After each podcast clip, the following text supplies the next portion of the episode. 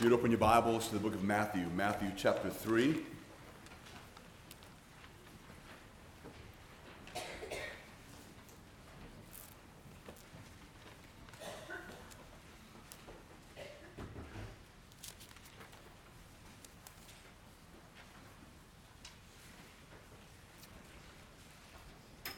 Let's bow in prayer.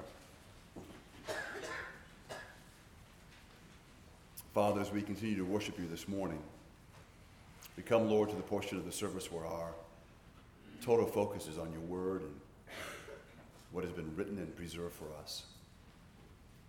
Father, we always really do want to have understanding of, of the text. We want, Lord, for you to encourage our hearts. We want to be strengthened. Father, we want to have understanding. We want to know, Lord, why these things have been preserved for us, how they can help us, how they enable us to understand you better, your plan better, to understand ourselves better, and what it is that we are to do with our lives. We thank you, Father, again for your great love for us, for your presence, and again that you preserved your word for us. And so, Father, we ask, as we always do, that you'll help us, Lord, as we focus on this. In Christ's name, amen. Matthew 5, I mean, Matthew 3, beginning in verse 5, it reads Then all Jerusalem and all Judea and all the region about the Jordan were going out to him, and they were baptized by him in the river Jordan, confessing their sins. But when he saw many of the Pharisees and Sadducees coming for baptism, he said to them, You brood of vipers, who warned you to flee from the wrath to come? Bear fruit in keeping with repentance, and do not presume to say to yourselves, We have Abraham as our father. For I tell you, God is able from these stones to raise up children for Abraham. Even now the axe is laid to the root of the trees. Every tree, therefore, that does not bear good fruit is cut down and thrown into the fire. So last week, as we began to deal with this passage in Matthew 3 and John, which is really should be called John the Baptizer, not really John the Baptist, we spent some time thinking about the location of John's ministry and why him being in the wilderness was important and what, what that would trigger in the minds of those that were living at that time. And as we, as we looked at that, we looked at Hosea chapter 2, and what we learned from that uh, and what we are to, were to think about was simply this that the Lord often leads us into the desert where we will be completely separated from those things that we love so that we will be able to concentrate totally on Christ. And so, with that in mind, we want to continue to look at the message of John because we need to consider the other, what I would call the other side of the word repent.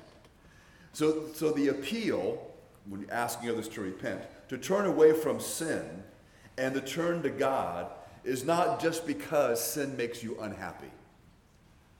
Now, that's true, sin does in the long term make you unhappy, but that's not just the appeal that we're making to individuals, that we just want you to have a happy life and you need to turn to Christ.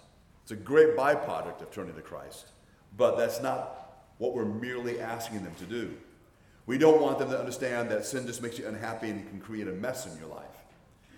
What we want to make sure we don't miss, which is ignored by many, it is a truth that can make people uncomfortable, and that's the truth that sinners are rightly under the judgment of God. Judgment is what we don't want to hear about and what we would rather ignore. There are times when individuals hear Christians bring up the word judgment, they kind of roll their eyes, like, you know, not that again. Sometimes it's Christians that do that, as if somehow we spend all of our time talking about judgment. We really don't. It is a reality. It, it is, it's a segment of life that cannot be ignored. So we need to make sure that we don't have this attitude that somehow, oh, here we go again. Because it is not, here we go again. This is an important message for us. In verse 2 of Matthew 3, it's kind of a summary of John's message where it just simply says, Repent, for the kingdom of heaven is at hand. So in verse 7, what happens is we have a little more details given concerning the message that he was giving. So before we get into the details, though, I want to mention what verse 7 mentions, and that's the Pharisees and the Sadducees. And we've heard before about uh, the various groups of men, the, the leadership of Israel, and they were primarily divided into these two groups, the Pharisees and the Sadducees. I'll give you a few differences, but in your bulletins on page four, uh, there's a longer article that kind of details the differences uh, between these two groups. And it is helpful to know those things. But the Pharisees basically affirmed both God's sovereignty and human responsibility and human freedom. They had a pretty good view of that. The Sadducees denied God's sovereignty. Uh, in fact, they were adamant in their affirmation of what you might call libertarian free will for human beings. In other words, it's a view that the choices that people make are free from any prior cause and that our fallen sinful nature does not constrain moral choices. In other words, human free will is completely free to choose to receive or reject Christ, as well as to choose to do anything among the various options that you have in life, and that such choices are in no way determined by circumstances or our nature or our desires. Which, by the way, that being their view, you can't even defend that philosophically, much less biblically. But that was kind of their push, was that. The Pharisees did believe that the body would be raised from the dead. The Sadducees were a nihilist. They just believed that when you died, that was it. The Pharisees believed in angels and demons. The Sadducees did not believe in angels and demons. So that's a few of the differences, and there's more there in your notes. But they did make up the leadership of Israel. They were the individuals that people looked to uh, when they were wanting to understand God's will for their life. They were the individuals that people would look at to be examples for their children. Uh, now, the Pharisees greatly outnumbered the Sadducees, and so the Pharisees were kind of everywhere. Uh, and so it would not be uncommon for mothers or fathers to point to some of the Pharisees on the street uh, and want their children to emulate those men. They were viewed as being, when it, when it came to being religious uh, and kind of having it all together and being godly, they're the ones. That's what you need to be like. And you would even be proud if one of your boys turned out to be a Pharisee. Pharisees were, now, these groups, by the way, besides what kind of sets them apart, these are intelligent individuals. They're not dumb. there are times that Jesus kind of makes them look dumb, but, but they're not dumb individuals. These, these individuals, they're smart. And, you know, they're, they're scribes, they're, they're the academics, they're like religious lawyers, at least the, most of the Pharisees were. They know the Old Testament. In fact, remember that they probably had a majority, if not the entire Old Testament memorized. I mean, it was, there, there was a unique class of individuals. But when John sees them coming, he describes both of these groups as a brood of vipers. Did John say this in reference to their cunning behavior? Or, as some commentators say, he was making reference to their association with the devil, basically saying, The devil is your father. I believe that he's making reference to their behavior because verse 8 he emphasizes that they need to bear fruit in keeping with repentance. When John says later, even now the axe is laid to the root of the trees, this kind of pictures a man with an axe. He's gripped the axe, he's placed the blade against the root because he wants to ensure a very accurate cut, and he's readying himself to sever the root with a powerful swing. That's the picture in their mind. So this person with the axe would not be me, uh, because though I can swing it hard, I can even aim and still miss completely. Uh, so that's not a good picture. But this is the individual who's a skilled axeman, and so they, they understand what this is picturing for them. Judgment is at the ready. The blade is already out. It's already being measured. The decision is being made to swing and the cut. So, thinking about all this, what's going on here? We know that John is preaching repentance. Why are the Pharisees and Sadducees out there? You know, why is John calling them these names? Well, in verse 7, when it says, He saw many of the Pharisees and Sadducees coming for baptism, and we read that in the ESV, that, that can be a little misleading in a sense. They weren't coming for baptism in the sense they were coming to be baptized. That's not what they were doing. Uh, when, um, when you read it, in the uh, Holman translations, it says, when he saw many of the Pharisees and Sadducees coming to the place of his baptism. That's really what it's talking about. In the literal translation, it says, and having seen many of the Pharisees and Sadducees coming about his baptism, that's what's going on. They, they've come out there and they want to see what's going on. They are there to investigate because there's been quite a stir. You know, Israel is a small place. And, and, and so here's this guy, this, in a sense, this wild man that's out in the desert preaching, and people are flocking. They're going out to this guy. And he is calling people to repentance, and he's baptizing people, and they are getting in line. I mean, they're responding to this man, they're responding to his message.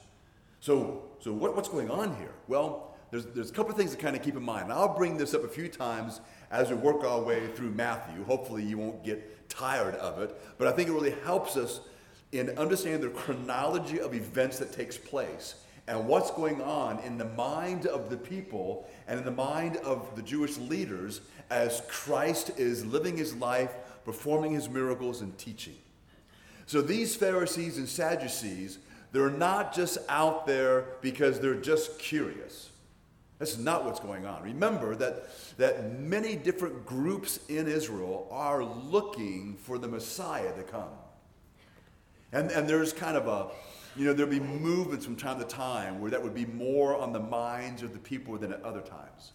Uh, in our country, there's been, there's been different times when prophecy is a big thing. When I was in high school, back in the 70s, I know it's hard, hard to imagine how long ago that was, but in the 70s, I mean, there were prophecy conferences everywhere. I mean, there was all, that was, you know, if you were familiar with Hal Lindsey, um, uh, Jack Van Impe, all those guys were at the height of their popularity, always talking about you know the coming of the rapture and and the uh, one world government and the coming of the Antichrist, and there was just all this fervor that was out there and all this interest in the coming of Christ. And, it, and it's not that we no longer believe in the coming of Christ, we do, but the, the fad or the fever picture that kind of waned. And then it came back a little bit in the 80s, and then it never quite as strong as it was in the 70s, and then faded. And so it comes back and forth. So there's different times in the ebb and flow of life where there's a greater emphasis on certain things. And so during this time, because of Roman occupation, the, the Jews have been in Roman occupation for a long time. They're getting tired of this. And when they read the Old Testament, they read of a deliverer coming. And they're wanting this. Remember that to be a, a Jewish individual living under Roman tyranny, because that's really what it was. So let's say that there's a couple Roman soldiers walking down your street. So let's say you live on Burnside Island and we're under Roman tyranny. A couple Roman soldiers go marching down the street and they get hungry. They decide that they want you to feed them. They, just, they don't knock on your door, they just come in. They don't ask you to feed them, they tell you to feed them. Or they just grab what they want. There's nothing you can do. That's, that's not considered abuse. It's considered their right to do that. And so you might be even thawing out some, uh, you know, a pre cooked turkey for dinner, and they decide, wow, that looks really good. I'm famished. And down there goes, it's gone. And they want to take some more back to the barracks for their buddies. There's, there's nowhere to go to complain. You're, you're, you're, you know, you, you send your kids off to school, and all of a sudden they grab your son, he's 16 years old, they go, You look like a strong young man. Here, carry my pack. And they give you their their pack, and he's got to carry. He's got to. It doesn't matter if he's going to school. He's got to go with them until they release him. And this is going on like all the time. And if they want to have fun, you know, you see some old man out there raking his yard, and they go out there and they just knock him down and then break his rake. They can laugh and go on about their business. There's no one. There's no one to call. There's no one to complain to. There's nothing anybody can do. And all those things are mild compared to the kind of pressure they're under, you know, the, the taxes that you're under, you know, to pay for the Roman government and the so. I mean, it just, it just continues. And so they're, they're, they're looking for a, a Messiah. They want to come. So now, John the Baptist is out in the wilderness preaching, and he's talking about the Messiah coming.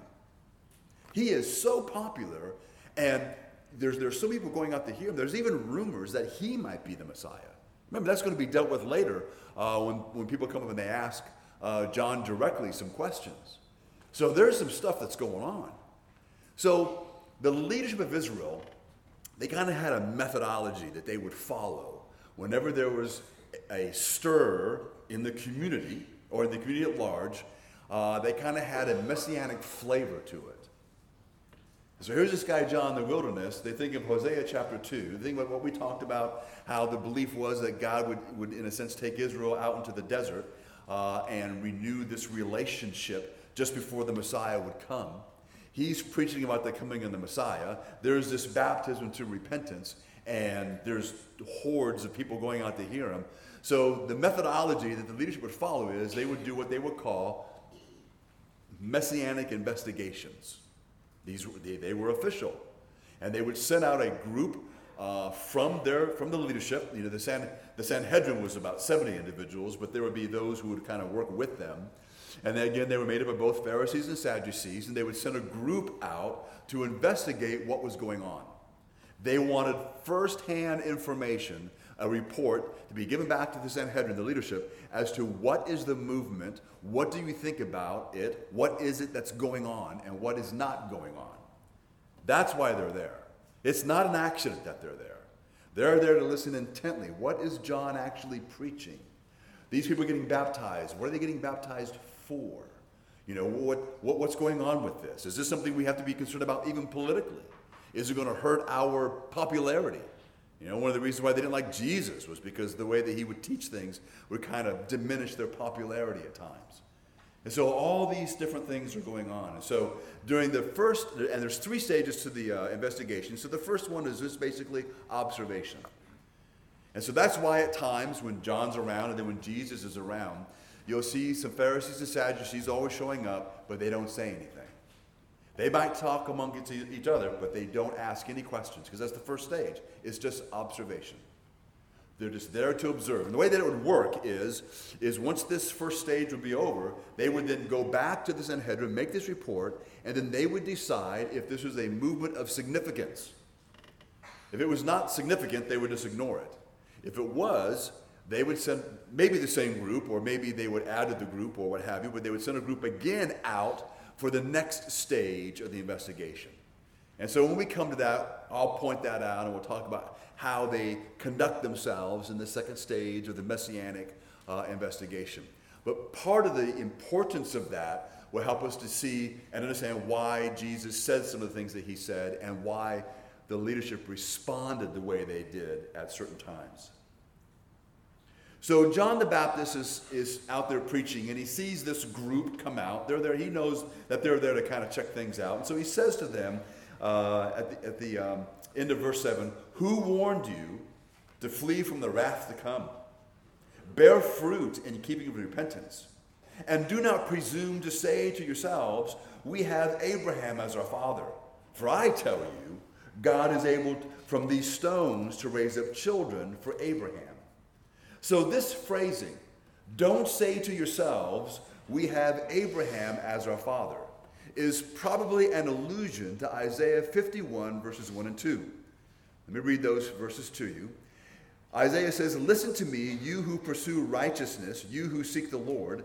Look to the rock from which you were, you were hewn, and to the quarry from which you were dug. Look to Abraham your father, and to Sarah who bore you, for he was but one when I called him, that I might bless him and multiply him. Now, two things with this passage. Number one, the text here in Isaiah is insisting that Abraham was not chosen for his greatness. He was just one guy. Remember, he's just a nomad, he's just one guy. He was only one. But the reason why this is alluded to is because of the theology that the Jews had drawn out of this. Now, their theology wasn't all bad, but there were some things that were pretty bad. And one of them was this. One of the teachings, and I, am not even going to try to pronounce the, the Jewish word for it, but one of the teachings is, is that if you were born Jewish, you were automatically in the kingdom. Didn't matter what was going to go on in your life, no matter how poorly you behaved, though they were never going to encourage that, you were going to be in the kingdom because you could trace your lineage to Abraham.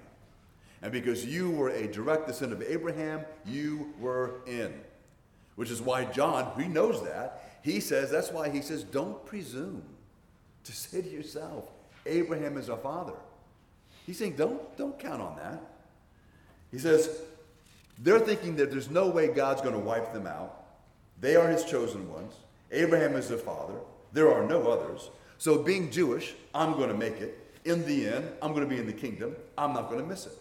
People today, they still have a similar kind of belief, whether you're Jewish or not.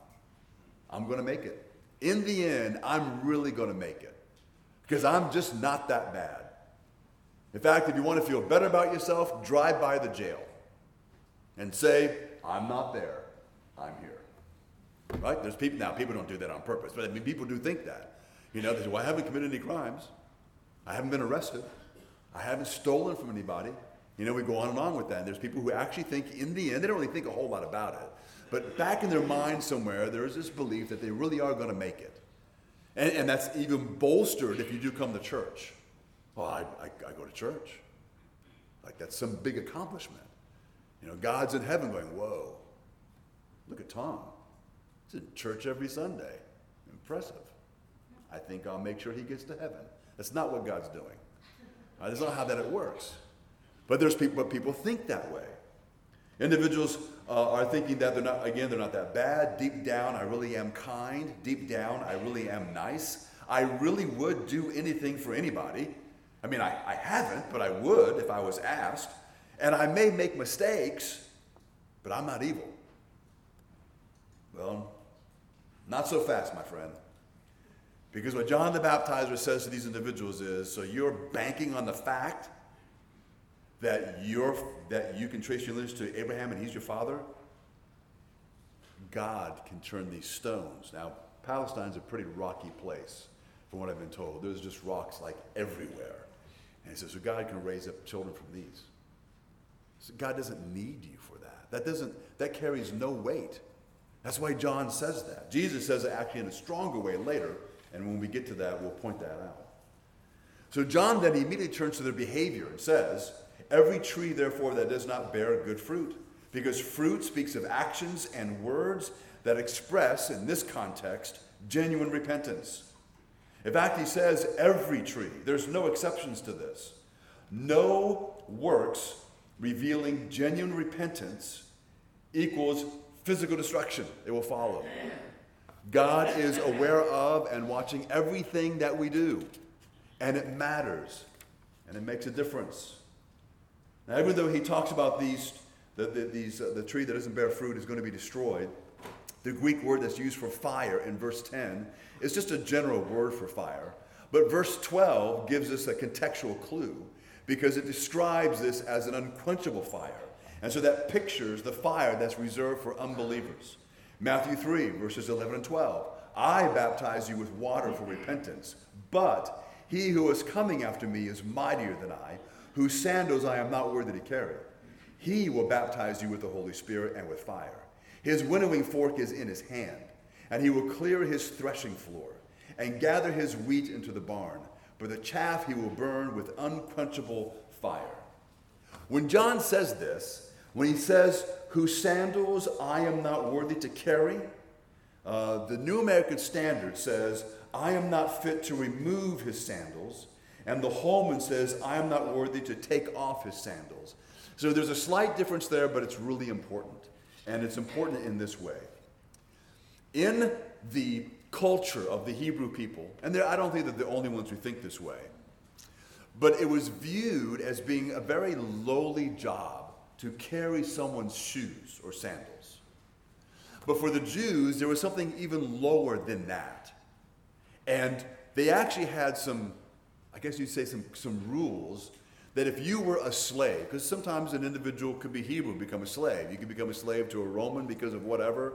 Maybe you were in debt. Uh, there's different kinds of things that will cause slavery. But if you were a slave and you were Hebrew, you would never be allowed to remove the sandals from your master's feet. That was just, that was the lowliest, most humiliating thing that they could imagine. Is you, you don't do that. And so a, a Jewish man who's a slave would be willing to be executed for not doing that. They, they were not allowed to remove the sandal uh, from that because it was so low. And so the rabbis insisted that the Hebrew slave would not even perform that.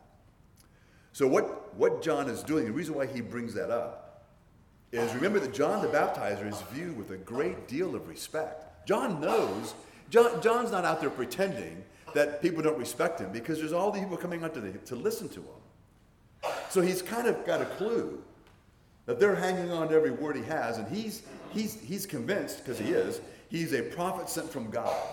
And what he speaks carries weight. And so he knows they've come out to hear him. He knows they have a lot of respect for him. He's viewed as a great man. He knows that. And he wants them to know how great the Messiah is. And the Messiah is so great that he's not even worthy to remove his sandal. So he's giving that. And so in their minds, this contrast is huge. It's, it's gigantic. I, I don't even know what we would have in our culture that would even come close to that. I guess we could say something like, you know, this person's so great, I'm not even worthy enough to clean their toilet. I would kind of view that as kind of a low thing. Or if you work in a hospital, I'm not even worthy enough to change their bed pad. I don't want to get too graphic. Going to have lunch in a little while. But anyway, uh, that's kind of the idea. And so we want, we want the individual to understand. And so he knows, you think I'm great, and you have this respect for me, and I'm here giving you a message from God. But he is so much greater than I that I can't even do this. And that's what he wants them to understand and think. And this great one, this great one that I'm pointing to, this Messiah, I'm baptizing you with water. When he comes, he will baptize both with the Holy Spirit and fire, or the fire of judgment. So, according to John's message, everyone undergoes one baptism or the other. A believer will be baptized by the Holy Spirit, unbelievers by fire. John's baptism was preparatory, and with water, divine baptism was final. It was the final decision. 1 Corinthians 12 13 says, For in one spirit we were all baptized into one body, Jews or Greeks, slaves or free, and all were made to drink of one spirit. So, as believers, all of us have been baptized into the body of Christ by the Spirit of God. We would say that all of us as believers, whether you have been a believer for 30 years or if you've been a believer for 30 minutes, if you are a child and you're nine years old, or you're 19, or you're 39, if you're a Christian, the Spirit of God lives in you. That's an amazing thing to think about. Amen. God is indwelling you, He's always with you and will never leave you.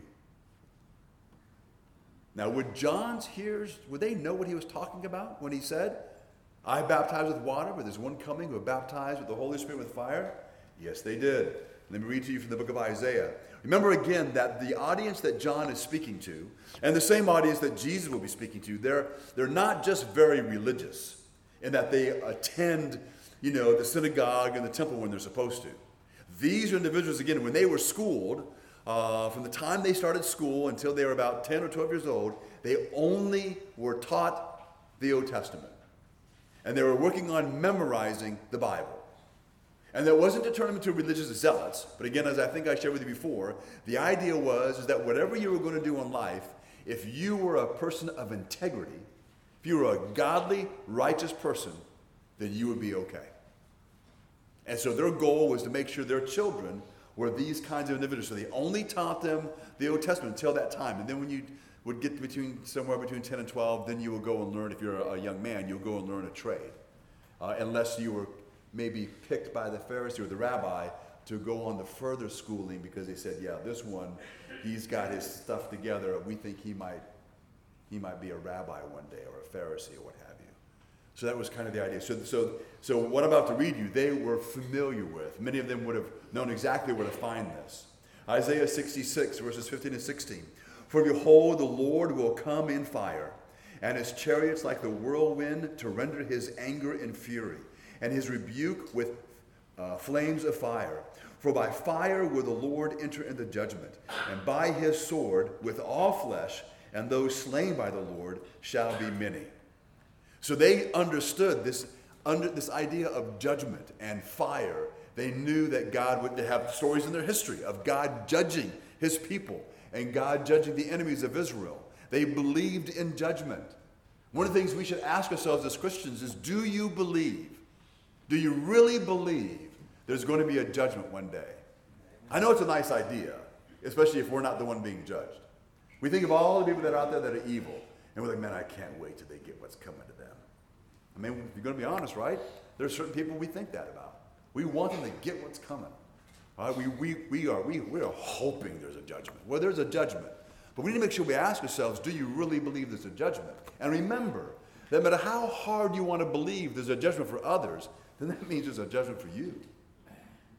No, it's not, it's not a judgment for only some people all sin will be judged. All sin. All sin must be judged. Remember that as Christians, we do not believe that our sin goes unpunished. What we believe is that our sin was punished in Christ.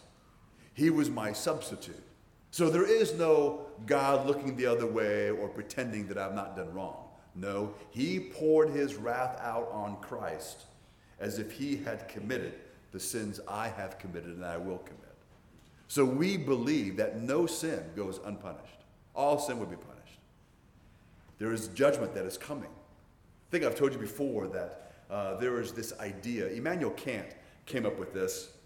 He was asked a question one day about what it was that he believed gave, gave meaning to life. And I, I don't know if he was a Christian or not. There's people who argue either way. It, we're not going to, A, we're not going to figure it out, and B, we're not going to change nothing because he's already gone. Uh, but Immanuel Kant was this philosopher, and he said that, that he believed that what gave life meaning was perfect justice. He was a perfect justice. And, he, and so he, he then went on and said this What we already know is that perfect justice does not exist. There is no perfect justice. So, what must there be for there to be perfect justice? And so he started, started going on this little thing that, well, there has to be life after death. Because if, if there's no perfect justice in this life, there has to be a, another life. There has to be a coming judgment. So there's life after death, and there is a coming judgment. Because there are those who do things that deserve to be punished, and they've gotten away with it. And so for, for life to have meaning, there must be a judgment. And for there to be a judgment, there must be life after death. But not only do you have to have life after death and a judgment, you have to have a judge. But it just can't be any old judge. It has to be a judge who knows everything. Because even today, we know that there may be a judge who he doesn't know everything. There still may be things that are hidden. And so we know there are those who are guilty who do get away with things. There are times that there are those who are innocent of certain things, who are incarcerated. We're not saying that doesn't happen.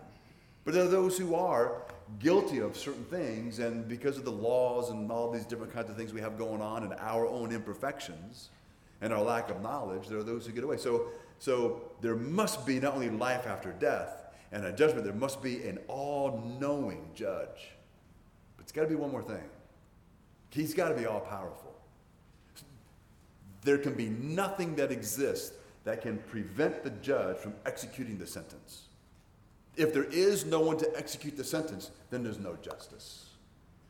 And I think I've shared with you before that sometimes I wonder when I think about these things, when, when a family has a, let's say, a child who is taken from them, and the police never find the child, they never find the body, and you're left wondering. I mean, it, to me, that's kind of a, an anguish that just never, ever goes away.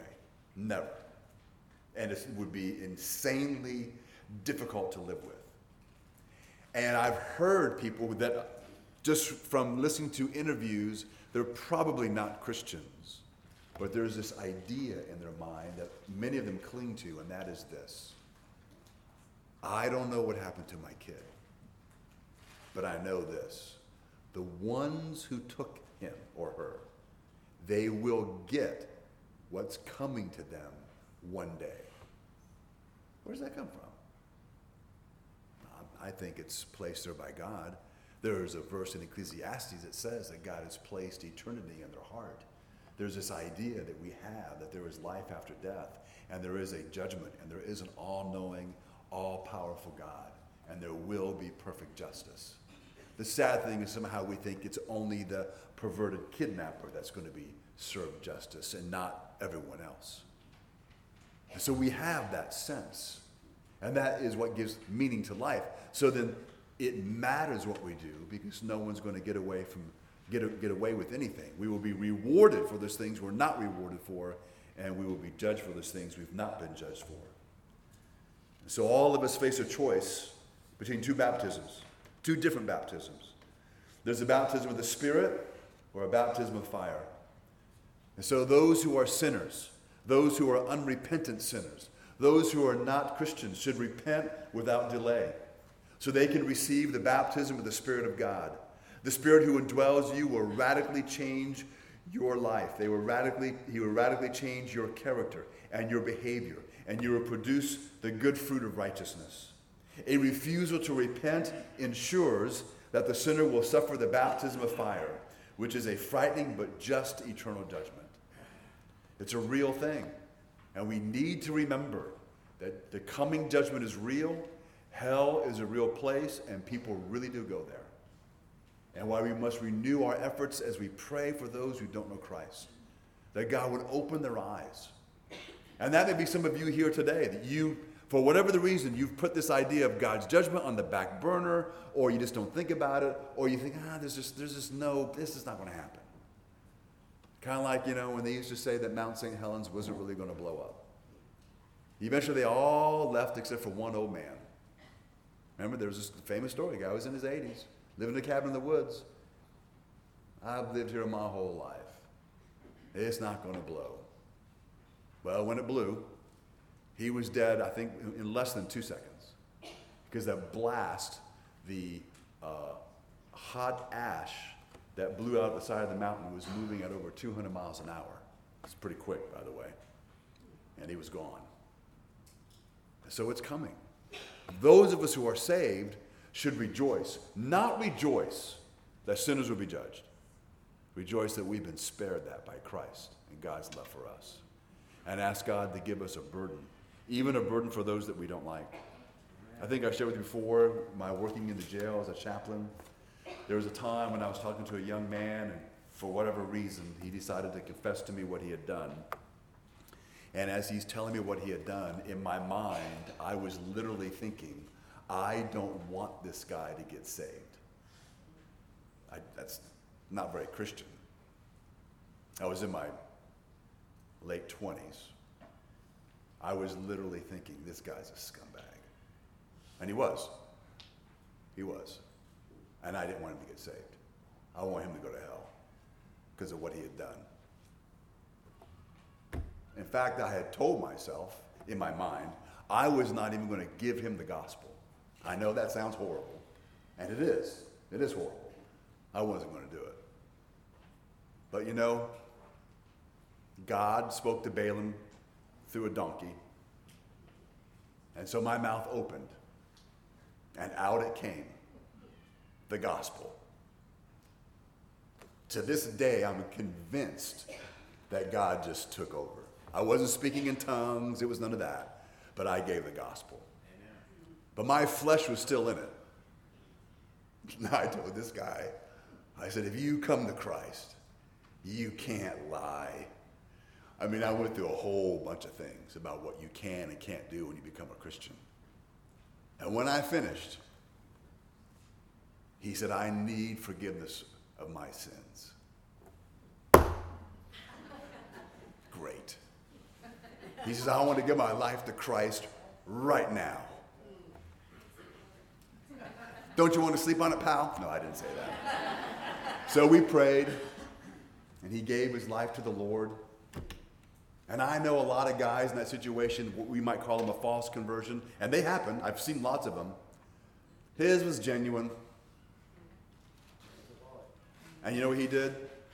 He got a lawyer, went to court, told the judge, I'm pleading guilty. The judge asked him why. He said, I've become a Christian. I can't lie. It's pretty amazing. He's done his time. He's out. We're even Facebook friends. He's married, raises kids. They all lead worship in the church. Still live in Hawaii. It's pretty great. God is good. God is powerful. Don't deny the power of God in your life or in the lives of others. Let's pray. Father in heaven, we thank you again for the message of John. And Father, many of us, maybe, maybe most of us, understand that there are clearly two baptisms that he was talking about. And for those of us who believe, Father, we have been baptized by your Spirit into the family of God. And for that, we thank you. We thank you, Father, for saving us and for forgiving us of all of our unrighteousness and punishing our sin in Christ. And Father, for those here today who may not have given their lives to Christ, who may not have trusted Christ for salvation, Father, we ask that your Spirit would indeed convict them of their need of Christ. Pray, Lord, they would see clearly that they really are sitting under the judgment of God, that it's a very real thing. Not, Lord, that they will live in fear. Father, they will run to your arms, the only place of safety there is, and come to you on your terms. Father, as always, we thank you for your great patience with us. We pray, Lord, you would help us to be both bold and patient with others. And we ask these things in Christ's name. Amen.